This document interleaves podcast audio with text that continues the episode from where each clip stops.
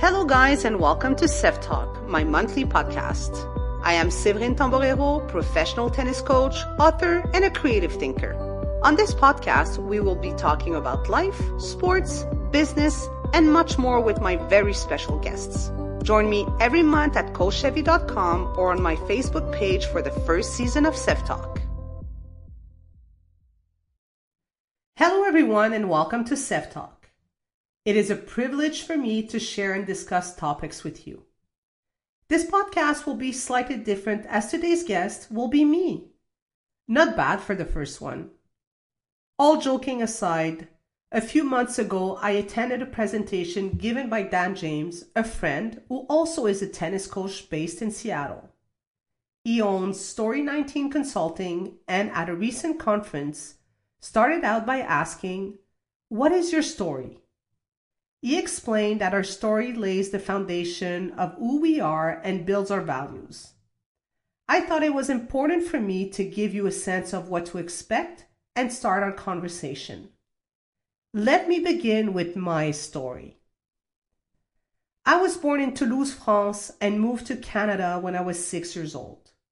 A decision for any immigrant families that comes with great joy, but also sadness.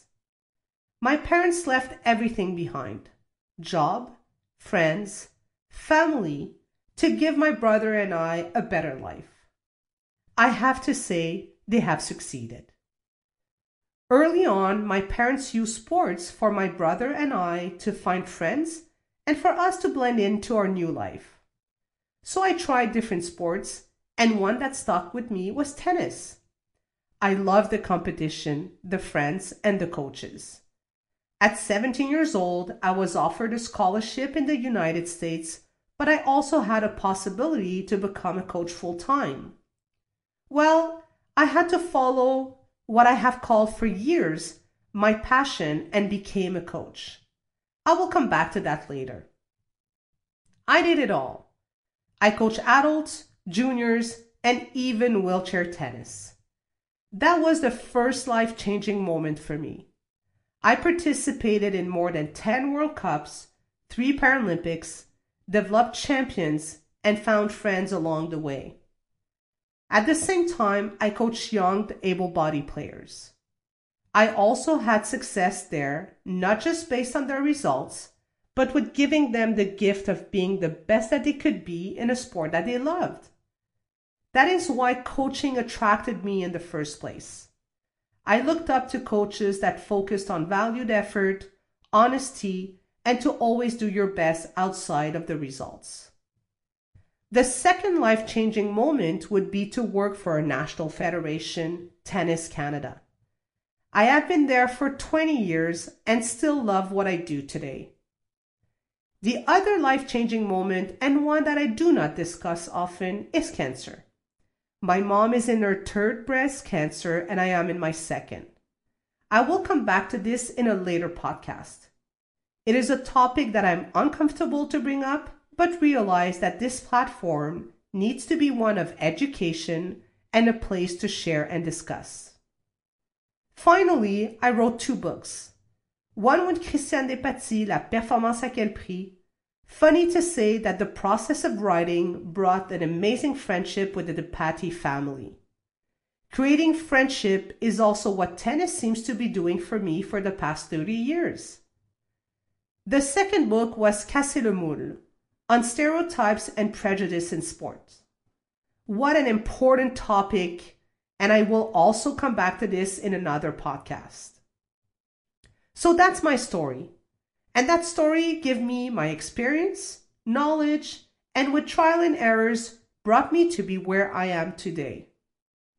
Through the years, I always wanted to have a voice on topics that were important and started the conversation, something that is getting lost with time. So, a topic that followed me all my life and that you have heard in my story is the aspect of passion I have been saying for years that I have been lucky to have found my passion and to be working in it for the past 30 years. When I chose the coaching pathway at 17, a lot of people were like, Sev, you are missing a great opportunity to go to study in the United States. Another one would say, What would you do? Coaching is not a job, not secure enough. It's not secure. You will be disappointed if it doesn't work. At the time and even today, you will be surrounded by people discouraging you from what your gut is telling you. You know, following your passion is not easy. It's not something that, like me, I was able to choose early. But was I choosing my passion, or this was an interest that brought me to my ultimate passion?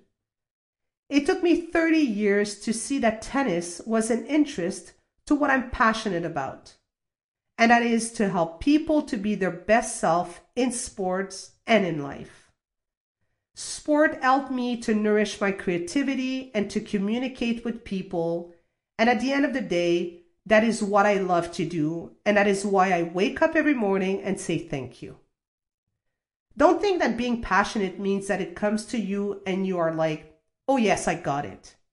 No, it's about work, learning, making choices, but also to listen what life brings you. Be aware of opportunities and listen to what surrounds you. All my life, I've been told, Sev, you are so good with people. You should be in the media because you communicate so well, or even, I see you in politics. So I listened. I had opportunities with the books to do media in Canada. I loved it. But what was interesting was that even if I was good, like people were saying, I did not have a lot of opportunities, not even in my own sport.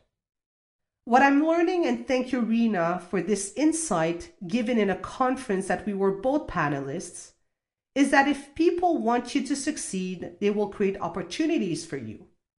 But at the same time, when people do not want you to succeed, they also will make sure that you don't have those opportunities. So, the first thing that you need to do in search of your passion is to surround yourself with the right people and to understand that some will want you to fail, and honestly, failure is a great tool for success. I was told when I was a young coach by a coworker named Michelle that I should educate myself and read more books. Well, I did that and I wrote two. Thank you, Michelle.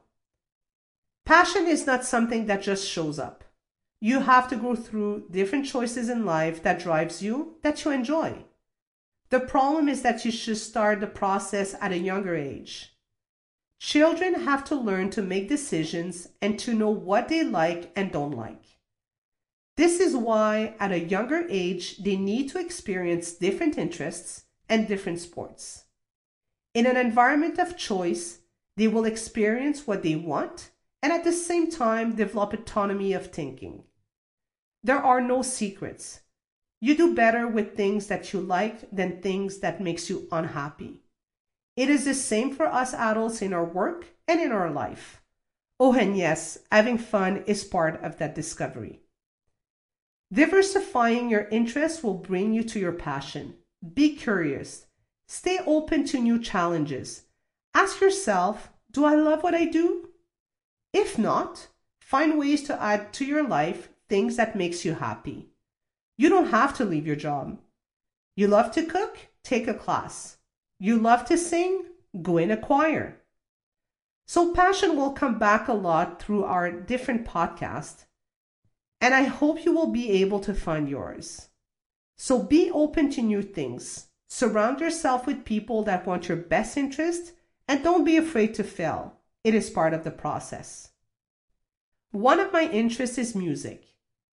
When I was an athlete, and even today when I travel or I am in my car, music nourishes my soul. It brings me joy and sometimes sadness, but always brings me back to different memories. Every month, I will share one of those songs with you. This is why I'm partnering up with Stingray Music and created the Sev Talk playlist. You can find it on Stingray Music app download the app and search the Sev Talk playlist. So this month's selection is one of my happy song. It is from Jason Mraz called I Want It All.